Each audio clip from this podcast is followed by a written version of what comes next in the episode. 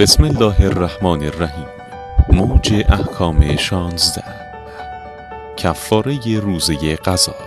افرادی که به خاطر مریضی یا سفر نمی‌تونن در ماه رمضان روزه بگیرن این سوال براشون پیش میاد که آیا به همراه غذای روزه باید کفاره هم بدن یا نه؟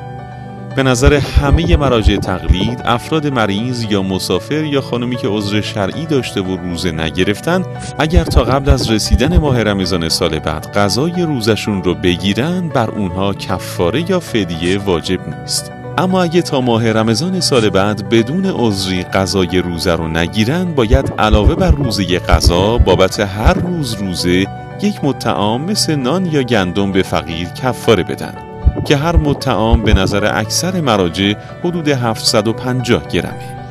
امید که همه ما با عمل به دستورات الهی جزو بندگان محبوب خدا باشیم.